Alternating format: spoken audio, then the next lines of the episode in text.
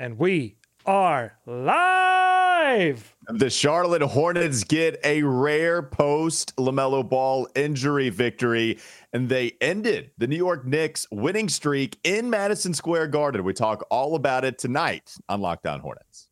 We're Locked On Hornets, part of the Locked On Podcast Network. Your team every day. In a minute, cuz we live. We live.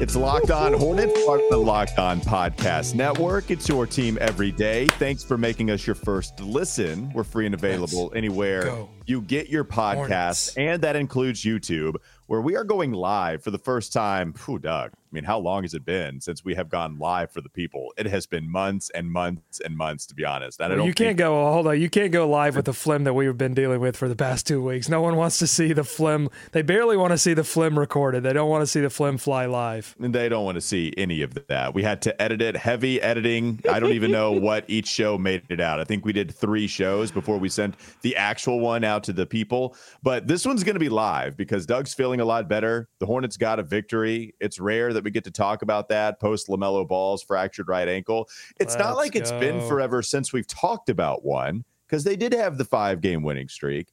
But without LaMelo, the offense has been atrocious. It's not like it was phenomenal tonight, but it was good enough to get this win against New York. Follow me on Twitter at Walker Mail. Also, catch me on WFNZ every weekday from 12 to 3 and catch Doug's Substack, every Hornets box score on every Hornets box score. Dot com. Where do we start, Doug? So usually LaMelo is the A block every single time. I will allow you to take us wherever you want to, Mr. Producer, Mr. Hey, let's go live, sir. Where do you want to start? Well, I think we have to start with two games on the road uh, in New York. One against Brooklyn. Uh, they, uh, you know, one against New York Knicks, and similar things going on in both of these games. Walker. Both times they closed the third quarter on a big run after uh, in the in Brooklyn, it was in the first quarter against the Knicks. It was a second quarter in which they allowed 45 points to the Knicks, uh, but they slip and fall on their face for a seven, second consecutive night in the first half. But that third quarter run, they, they got off to a little rocky start in the fourth quarter, but then boy, did they get big shots from Terry Rozier, from Gordon Hayward, and from Kelly Oubre, who just brought a ton of energy, a ton of intensity to this game. And then yeah, but I think you have to look at the defensive end really with PJ Washington and JT Thor and really a team defensive effort to slow down Julius Randle and a hot New York Knicks team that was on a nine game winning streak and looked like they were ready to easily send it to 10 games before the Hornets decided, hey, we're going to come out in the half and, you know, play like we actually have some talent on this team. Because the fact is, this Hornets team does have talent. They're not going to win every night, they're not going to win most nights. Uh, but they do have enough talent that when they all come together, they're capable of really beating nearly uh, everyone. Yeah, I thought PJ Washington, just going to the first point you made, he made it hard on Julius. And there were even a couple times I thought Randle was going to get by him. I thought he opened up his hips a little too much, but then he would make it tough at the very end. He would contest. He was physical with a team like New York that's also very physical. And if you look at Julius Randle's stats against the Charlotte Hornets, he's not an efficient player against them. I mean, he did have 33 points in the last game they played on December 9th of this past year but he shot 42.9%. So these yeah. are the last games for Julius against Charlotte. 16 points that you just saw uh-huh. tonight, 29.4%, 42.9 I just mentioned, 36.8, 43.8%, 37.5, 26.7% against the Charlotte Hornets all the way back on November 12th, 2021. So just the last couple of seasons, the Hornets have made it hard, whether it be PJ Washington, whatever defender you have contesting against Julius, that is the guy that allows that offense to thrive for that New York team, right? It, it, unless uh, Jalen Brunson plays, which he didn't tonight, well, which, you know, should be that's, mentioned. That's the point that I was going to make is that yeah. I think it's it's a little easier to scheme against Randle. It's not easy at all, but it's a little bit easier when you don't have Brunson out there, and Brunson uh, has a history of putting it on the Hornets. Uh, so yeah. yeah. I think it made it easier. Well, there were a couple of things that went on with with Randle in this game. I thought it was an interesting chess match that the old buddies on the sideline, Tibbs and Clifford, were playing. Uh, especially on the defensive end of the floor because you saw Randle hit a couple of tough buckets. They didn't go to the double immediately, but once he started to, to get hot in that first quarter, Steve Clifford started throwing double after double, and then uh, they they decided to go ISO with Julius Randle as the counter, and then Randle would pass out of it, rotate, rotate, rotate. The Hornets did a good job. You saw Kelly Oubre get a steal off of one of those rotations. Hornets did a good job of responding to that, and you cooled him off early, and that was the key. You throw enough doubles at him, he got a little off his game, and then as the game wore on, they went away from him completely and then in the fourth quarter, when they had to go back to him as the Hornets were making that run, then you were leaving it up to PJ to go one on one with him, but he was out of rhythm. And you saw PJ really attack him physically. And look, Randle does the same thing over and over, right? He's going to drive right and then try to spin back left. And and when he was spinning back left, that's when they would either bring a sneak double over or PJ would get a hand in there or Thor made a, an awesome defensive play to get a stop when he again gets physical with him early but then backs off, pulls the chair out because Randle loves to get in that lane and draw fouls. Thor wouldn't let him do it. There was a lot of smart play happening. Gordon Hayward said after the game, we were playing tough in the first half, but we weren't playing smart. We played with a lot of energy, but we weren't playing smart. In the second half, they started playing smarter and they got the win. Yeah, if you look at the second half, I mean, the Charlotte Hornets vastly outplayed the Knicks. What is it? Is it a 62 39? 72. Se- oh, you're 70? cheating them 10 points. 72 to 39 in the second half. Ooh, yeah. So, second half, Hornets vastly uh, outplayed the New York Knicks. And it really was a, a second quarter. They allowed 45 points to New York. But outside that, pretty good defensively, right? 21 points they allowed in the first, 23 in the third, only 16 in the fourth. And you saw RJ Barrett miss a bunny at the very end of this game. Julius Randle could not connect on any of the drives. And also weird back and forth as far as the officiating goes. But I, I will say eh, they they at least so they, they didn't call a foul on what was it? I, I think it was a Terry Rozier layup where I thought mm-hmm. he was going to score at the very end, mm-hmm. but then they didn't call it on Josh Hart either, right? So each guy, Josh Hart, Terry Rozier, and a couple of transition opportunities back to back, thought they got fouled, but in reality, it went the other way. So even with the officials a lot of Hornets fans not pleased with the way that they called it against Charlotte. At least the Hornets were the beneficiary in some aspects of this at the very end of this game. Uh, well, everybody was upset. I feel like both teams yeah. were. I thought the the refs in general ate the whistle tonight. They weren't calling a lot of fouls, uh, and then but then you know Clifford finally say I guess he's listening to the show. He finally saves his challenge for the fourth quarter instead yeah, of burning it in the third quarter, and it was a huge challenge uh, that was successful four minutes ago. The Gordon block that looked clean to me on on first glance. It was called a foul, the Hornets challenge, and that was successful. That was a huge turn of events there uh, because uh, that would have been, I think, at, at that t- the turnover. Uh, or the foul, the two shots, I think would have put the Knicks up five at that point had they gotten both of them. So uh, instead, uh, they they tied it up on the next possession.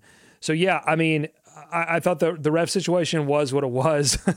Clifford got teed up in the third quarter, and I love Clifford's go to move when he gets the technical foul. You know, do you know his go to move? He he stares down the ref. Uh, what is it? The Iowa coach? Who, who's the guy that's getting all oh, the Fran McCaffery? Yeah. So it's it's McCaffery esque. It's not nobody is McCaffery, but it's McCaffery esque. Yeah. He stares down this. He's done it a couple times this season. He stares the official down, and then he says, that is so weak. yeah, that was one of the best lip readings that we got all year long. you didn't even need to lip read. He was he was screaming it so loudly in Madison Square Garden, where there it was a packed house at MSG, and uh, you could still hear Clifford saying, that is so weak. um, do you want do you want to go to any comments? It's been a while since we've gone live, oh. so we'll, I, I, want to dig deep into the individual performances. Give some love to Gordon Hayward, Kelly Oubre came up big, Terry Rozier hit some shots, yeah. and I even want to talk about Mark Williams. Not the greatest game from him, especially the stat line. But let's go to some comments real quickly before we move on. What do you have for us, Doug? Uh, Bobby says Topo. Yeah, we didn't topo, get a good Topo here. Topo My baby's sleeping, right so now. I'm trying not to wake the baby. Uh, probably did it right there. But uh, Blake says uh, the double walker, Doug Knight win stream. Yeah, let's go. Uh, Bobby says again, what's up, fellas? Glad to be here for a rare live post. Hornets win locked on. Yes. Uh, Blake says no Melo, no Martin, no problem. He also says this team plus Wemby equals finals. John wants us to talk about Hayward. We're going to get to Hayward. Don't you worry. Uh, I got a crazy stat for you before we go to break, though. Okay, uh, the let's it. Did not have any points off of turnovers until like the middle of the fourth quarter. I had it pulled up exactly when they got it because I was so, I looked in the fourth quarter and they still hadn't had any points off of turnovers. They ended up with five for the game, but all five of those came in like the last five minutes or so. It it was nuts. It was that turn the first turnover, the first points off of turnover came on that weird like Randle. It was a pass to Randle from Quickley, and he bobbled it and tried to like flick it back to Quickley, and and Gordon took it and and turned it into an and one play. Uh, so that was the first opportunity that they had to get points off of turnovers, and they still won this game. That's pretty crazy. Yeah, no, I, that is nuts. And especially if you look at some of the other ones here, we can dig deeper in the second segment. Coming up next, Locked On Hornets. Don't go to sleep on the Hornets just yet. I want to talk about the individual performances and then also take a look at some of the trends that happened just with the overall team stats. But first, I have to talk about Built Bar because this episode is brought to you by Built Bar. If you're looking for a delicious treat but don't want all of the fat and the calories, then yes, you got to try Built Bar. Healthy is actually tasty with Built Bar. Seriously, they're so delicious, you won't think they're even good for you. Perfect for the New Year's resolution that may have taken a couple of months to get in full effect. That happens with me every once in a while. What makes Built Bar so good? Well, for starters, they're covered in 100% real chocolate. That's right, real chocolate. And they come in unbelievable flavors. So many variations. The coconut variations are great, but you also might like churro, peanut butter brownie. If you like the intersection of chocolate and fruit, they have pretty much every fruit you can think of. Well, at least the basics banana, apple, orange. You get the idea. And you I don't can think of a lot of fruits. You're, I think you're underestimating my ability to think of fruits. That's why I said the basics because I knew you were going to come at me with some where you're going to say, "What about dragon yeah, fruit?" I can't tell you they have. I, I know, I know they don't have dragon fruit. I can't vouch for that, but they do have orange, apple, all the ones a five-year-old might understand. They have those built bars, and now you don't Chom to wait around to get a box. For years, we've been talking about ordering your built bars at built.com. Yeah, but now you can get them jackfruits. at your local Walmart or your Sam's Club. That's right. Head to your nearest Walmart. Grab a four bar box of cookies and cream, whatever you want to get. Or if you want more, go to Sam's Club, run in, and grab a 13 bar box. Again, you can still shop for them the old fashioned way by going to built.com, B U I L T, built.com. More Locked On Hornets coming up next. We got mango stains. is Locked On Hornets. Are we sure that like everyone interprets a handful as five?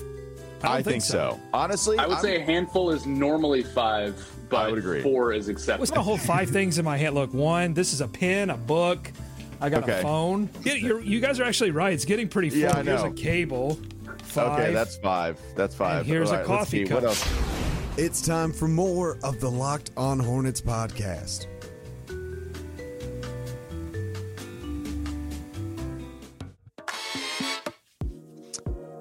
Doug, I'm pretty sure you made up mango steens. I think it's just mangoes. I don't. I don't think steens is an actual thing. You're telling me that's an actual fruit? Uh, yes, it is. I'll give you. I'll get you some more info on it in just a All second. right. Don't you worry. Give me all of the info on mango steens. I'll give you some of the info tonight on Gordon Hayward and his performance. Usually it's Lamelo Ball getting us the triple double, but it's kind of hard to do that when you're out for the rest of the season with a fractured right ankle. Gordon went 23 points, nine rebounds, eight assists, went three of six from three point range, nine of 17 from the field. Huge shot where, yeah, Gordon got to his spot and hit a pull up jumper from about 13 feet out or so. What a huge player for them. I mean, especially when he's the guy you trust most with the basketball in his hands, certainly in the starting lineup, because the other guys are Terry Rozier, and you might trust the basketball in his hands with If Terry. somebody's giving it to him, Yeah. Well, and, and even if Terry's creating for himself, but if he's playmaking for others, then that certainly takes a back Yeah, yeah. We know that Kelly Oubre is someone that was hot tonight. We'll get to him in just a moment. But Gordon is the guy you want to run your offense through in the starting lineup. And he was awesome tonight, Doug. Uh, really some impressive numbers here lately post All Star break, what we've seen going into All Star break. Man, I, I mean, you think about this from the long term standpoint, where the trade deadline's already gone, so whatever. But you could go into this offseason if he finishes really strong, right? and GMs start to pay attention to him shooting at a really healthy rate, starting to look somewhat like a Gordon of old, or at least whatever this new good version is of Gordon Hayward. This is all about resurrecting some trade value, or if you do land a top prospect like Scoot Henderson, dare I say Victor Wembanyama, Dare. and then you just want to have an expiring contract on your roster while also helping ease in the new era, this could go well for them. But all of it, of course, is him staying healthy, which you can never bank on. At least we can just enjoy the good basketball he's playing right now. Yeah, well, I, I think your only choice as a Hornets fan is to to hope that he plays better, right? I mean, you don't want this to be a Nic Batum hopeless situation where uh, he becomes unplayable at some point. Uh, they can't go through that again. So I think really you have to be begging for him to play like this, and this is the Gordon Hayward that I think all Hornets fans were thinking that the Hornets were going to get uh, when they they first acquired him. There were there were two points in this game where he really took over. In the second quarter, he didn't have any points in the first quarter, but in the second quarter, he he had 11 points, and I thought he really steadied the ship overall because the offense was really struggling in that first half, and Gordon finally got the wheels moving a little bit, had some nice plays uh, to to set things up and really keep this game from getting too out of hand. That's what happened in Brooklyn. That first half in Brooklyn, the the game got too out of hand, and when they made that third quarter run, it was like a 15 to 2 third quarter run against Brooklyn that brought the lead down to 24, right? This game could have been that exact same situation, but instead, because Gordon Hayward was able to turn up the scoring when they needed him to, uh, they they were within striking distance, which was 16 points, but it was striking distance. And then in the fourth quarter, again, I already mentioned the block that they had to challenge, uh, but he gets the and one that he drops it over Mitchell Robin. He gets the contact from Quickley and then drops it somehow rainbow. Uh, shot over Robinson. That was with three minutes to go. That's when they got their first points off of turnovers. By the way, I mentioned that in the first uh, in the first segment. But yeah, I mean, look, he he's got a signature move, his lane drive, spin into the fader. He had that going. Uh, I, I you know he was just amazing. I don't, I don't know really what more to say than that. Well, yeah, and I mean, so he tied his season high for assists this year. It was the third highest total he's posted, tied mm-hmm. with nine rebounds in this game. And so, with that and the 23 points, he comes very close to recording a triple double. Now, look, I didn't want to just kind of, I, I didn't want to clown Terry Rozier when we were talking about the ball handling because he, he did play well with a 10 of 22 uh, performance. Not great from three point range, but hit quite a few two point shots and did have tough seven ones, assists. Tough ones that he hit, yep. and and they were timely and tough. Well, and that's what Terry's been doing for them because if if offense is going to be hard to come by, I go back to that game they played against Phoenix where the offense that they had, it was Terry just leaning into the bodies of the bigger defenders and hitting some tough shots within 10 feet if he didn't have an open three point shot or if he wasn't scoring in transition. So you're seeing Terry be very physical and hit some of those touch shots within 10 feet. And you've seen that quite a bit since LaMelo's been out. And so, you know, big shout to Terry. But I really, I know you wanted to talk about Kelly Oubre, who finished this game as the, the leading point getter for Charlotte. 10 of 17 from the field, three of six from three. All four of his free throw attempts he hit. Had five rebounds to boot. Kelly Oubre looked awesome. And you know what I, I noticed from Kelly? When Gordon Hayward hit that jump shot, he was pointing to him. He was excited. Like he was ready to go. He was amped up. He was doing the whole first down signal when the ball was back in the possession of Charlotte. He was pounding his chest. Kelly wanted this one, and that's fun to see for a team that is not going to be winning many games the rest of the way. And it's it's all but said and done that they're going to be a, a bottom four team when the when the season is uh, over with. Couple of things on Kelly. He's got that dog in him, as the kids say. I mean, he was we've seen the, the X-rays intensity. for sure. He's yes, um, certified and uh, he was bringing it late in this game, and and th- you know that's the kind you know flexing on guys. Like I mean, that's the kind of stuff that you've got to have when you're playing a team like New York that does have a lot of talent and skill, but also they're very physical. They're a very tough team, and you got to show some of that toughness back. Kelly provided those intangible pieces, but tangibly, he was doing some interesting things as well. Look, I don't. It's it's kind of it's not like incredibly unprecedented. I'm sure other guys have done it, but I don't. I think it's rare when a guy completely changes his game. But that's what Kelly's done. Like he's fully transformed into a slasher. He's so different than what he was last season, but he still has a little bit of that tsunami left and he saved it for the fourth quarter when it mattered most. The final thing on Kelly is that I'm just going to read uh, what I wrote in my box score notes. Third quarter, 907 left. I wrote in all caps, Kelly, I'm begging you to throw a post entry just one time. He had oh. Mark Williams wide open in the post, would not throw it to him, put up a contested jumper. It was a bad play, okay?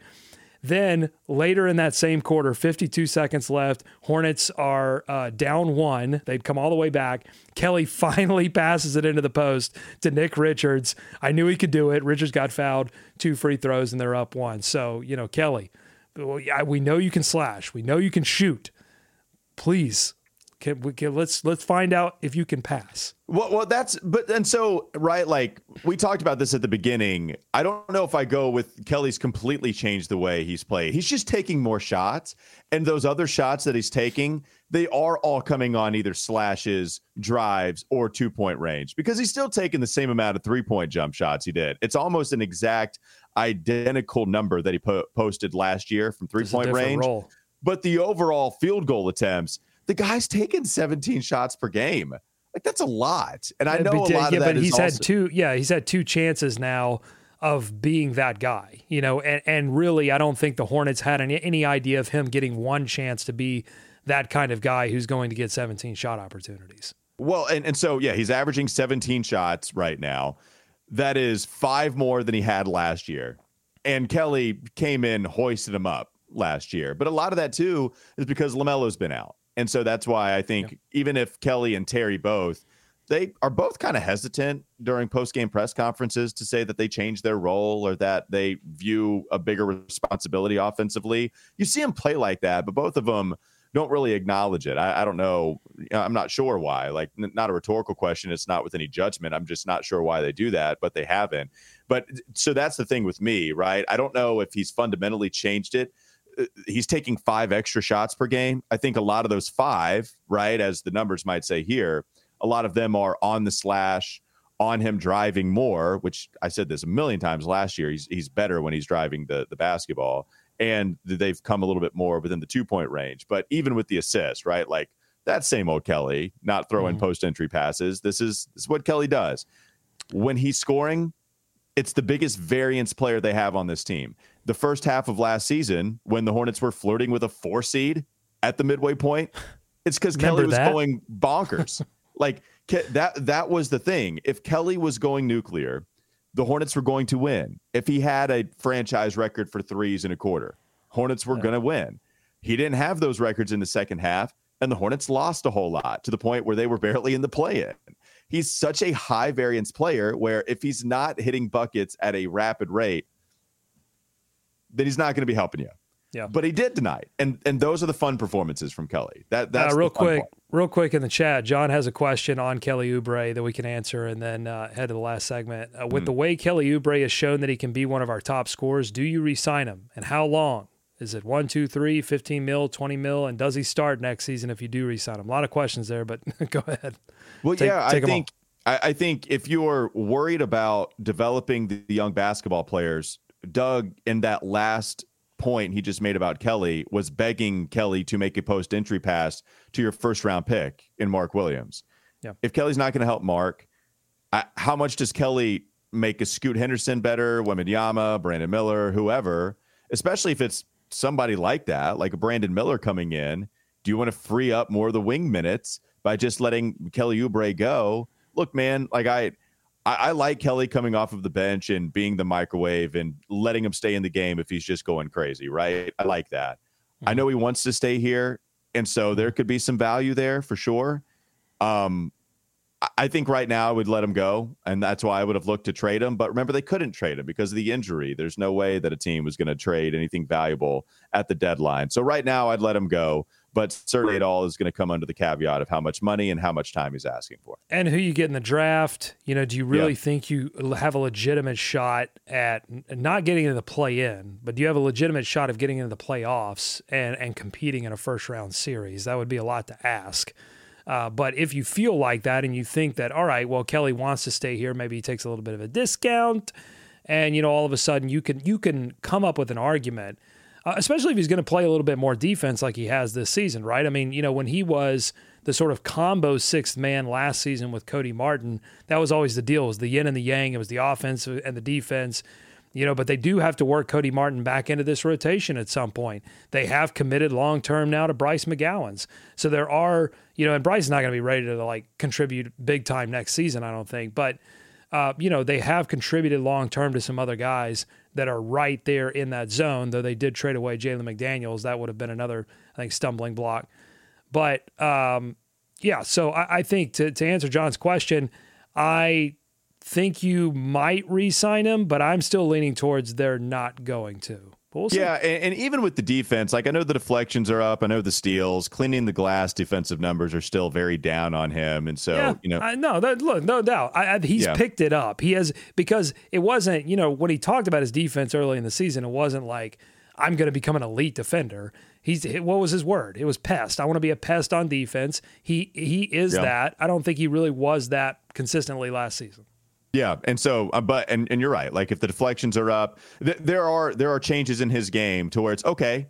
Like maybe there there can be a change, even if they're not huge. They're substantial enough to notice them on the floor, and so we'll see if he stays. All right, let's talk about Mark Williams and a couple of other things coming up next on the Locked On Hornets podcast. Don't go to sleep on the Hornets just yet.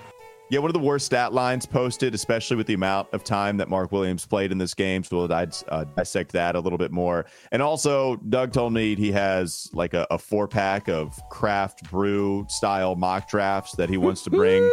so we'll we'll get to that in just a moment and answer some of your comments and questions on the YouTube live chat. This episode is brought to you by FanDuel. It's past the midway point of the season. We're post All Star break. It's here. And now is the perfect time to download FanDuel. It's America's number one sports book because new customers get a no sweat first bet up to $1,000. That's bonus uh, bonus bets back if your first bet does not win. Just download FanDuel Sportsbook app. It's safe, it's secure, it's super easy to use. Then you can bet on everything from the money line to point scores and three uh, threes drained. So plus FanDuel even lets you combine your bets for a chance at a bigger payout with a same game parlay. Don't miss the chance to get your no sweat first bet up to $1,000 in bonus bets when you go fanduel.com slash locked on. That's fanduel.com slash locked on to learn more. Make every moment more with Fanduel, an official sports betting partner of the NBA. One more live segment to go. Locked on Hornets. This is Locked on Hornets. I'm a fantastic Googler. I'm bad at logging in. If they were to do sort of a scouting report of, of me and my ability to use the internet. Todd, Todd, Todd, Todd. Yeah. I, Excellent Googler. Not a very good guy that's logging in. Very yeah. good at interrupting the host anytime he's trying to go on a rant. It's time for more of the Locked on Hornets podcast.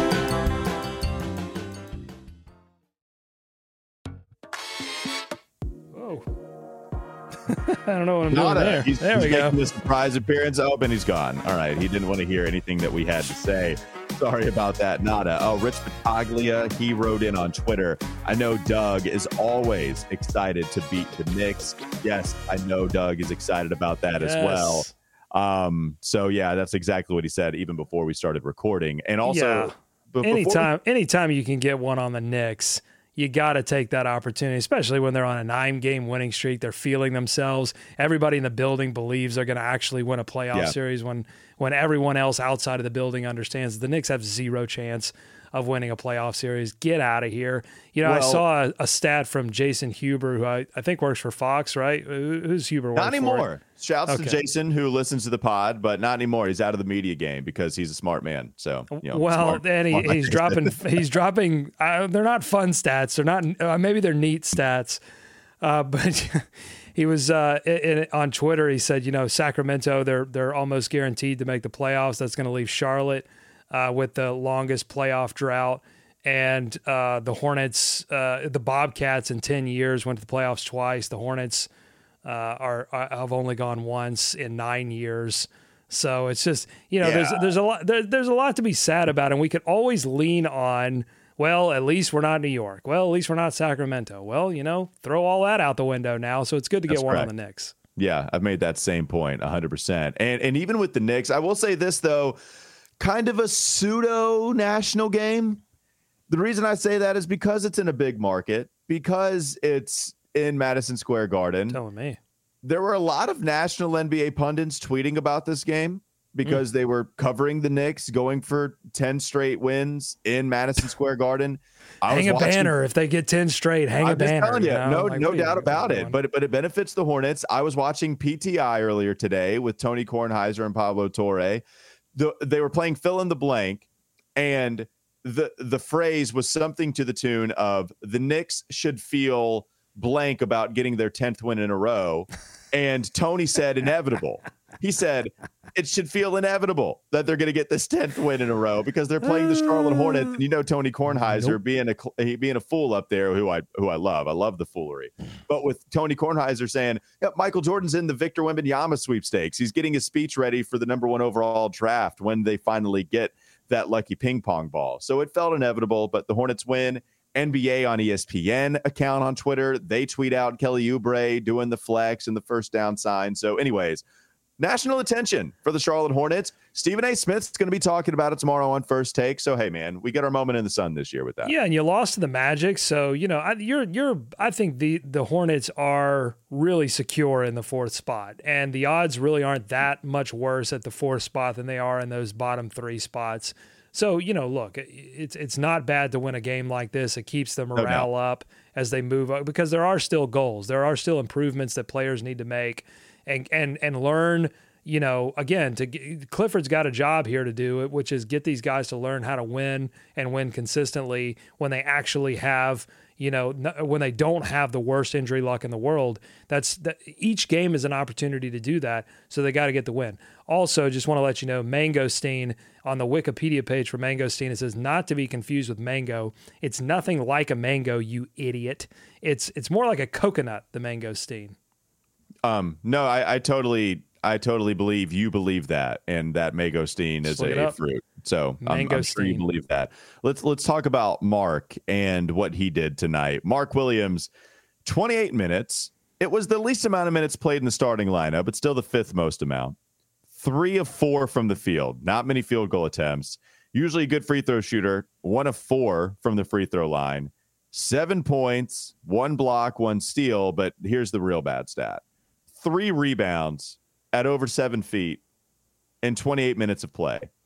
Mitchell Robinson getting a lot of offensive rebounds. I don't know how many he ended up with. I've got it right here. I can take a look in just a moment. So three. So maybe not a lot. It just felt like a lot because there were there were offensive rebounds against Mark Williams, and it mm-hmm. felt like he was getting. You know, he had eight total and Mark just wasn't grabbing any. Didn't have any at halftime, if I'm not mistaken. Put up a good old goose egg up there before he even got to the second half. What did you make of Mark's game? Yeah, tough one for him. I think uh, so many of these games are going to be matchup based, and I didn't think this was a great matchup for him. The the Knicks are physical inside. Uh, Mitchell Robinson is a beast, and and he also had to you know shade Julius Randle on some of these drives. And the Knicks were just really good at getting in behind him. I thought He's probably a little bit too aggressive with some of the drives by Quickley and Grimes and others. And you, you just had a lot happening behind him, which is never good because, you know, Mark Williams is somebody that you want really close to the rim, being available to block shots, help side or one on one. And he wasn't really that in this game. And then, yes, he was getting beat on rebounds.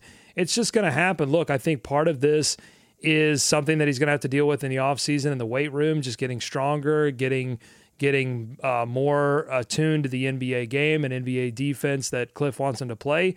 But I also think some of this is in his head a little bit. I mean, I think there's a little bit of an edge that's not quite there, a little bit of toughness that's not quite there. I don't think it doesn't exist.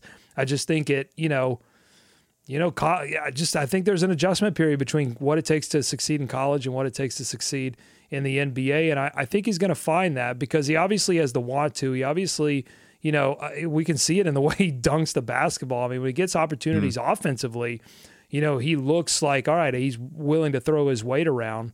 But, you know, I think we, we're yet to see that on the boards. And, and I think that's what kept him really, honestly, from, from playing sooner. And, and you just look at Clifford's comments to back that up. I mean, you know, Clifford was, was very hard on him in the offseason about – about his uh, about his toughness, about his physicality, and that's what this team needs. Neon Charge on the chat right now, uh, asking what is this team's biggest weakness. And I would say, undoubtedly, it is physicality. This team is all skill and all finesse, and they don't, you know, they, they don't hit people. They don't have enough uh, beefy muscle, and they don't have enough, I think, heart muscle sometimes uh, to really compete in a first round series. And they're going to have to find that with the players that they have, and and hopefully maybe with one of one of the players that they end up drafting. Well, and I think it's just the consistent physicality from Mark, right? Because I mean, we've seen games. I mean, man, against Miami, like Heat culture will tell you that's as physical a team as you can possibly ask for. They got Bam Adebayo, who's not as tall as Mark, but is as physical by man, far. Bam that's how he makes want, a living. Bam don't want to play inside. He don't want none.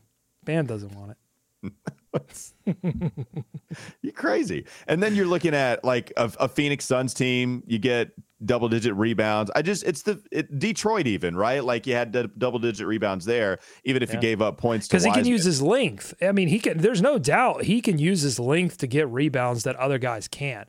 And when when he can and and he can jump like I mean he can he can get the balls that other guys can't, and and that's going to lead to some double digit rebound nights. And then you're going to have others like this where he gets where he gets uh you know well, moved around a lot. You, you, know what I think really hurt him though. I, I, think it's I think it was more so Mitchell Robinson's freaky ability to get out of the floor so fast because he's so yeah. good at that. That's why he's been always such a great shot blocker. It's why we've always coveted him here in Hornets land when we were looking for our center. Wilson, you sent the game-winning email at the buzzer, avoiding a 4:55 meeting on everyone's calendar. How did you do it? I got a huge assist from Grammarly, an AI writing partner that helped me make my point. And it works everywhere I write. Summarizing a doc only took one click. When everyone uses Grammarly, everything just makes sense. Go to grammarly.com slash podcast to download it for free. That's grammarly.com slash podcast. Easier said, done.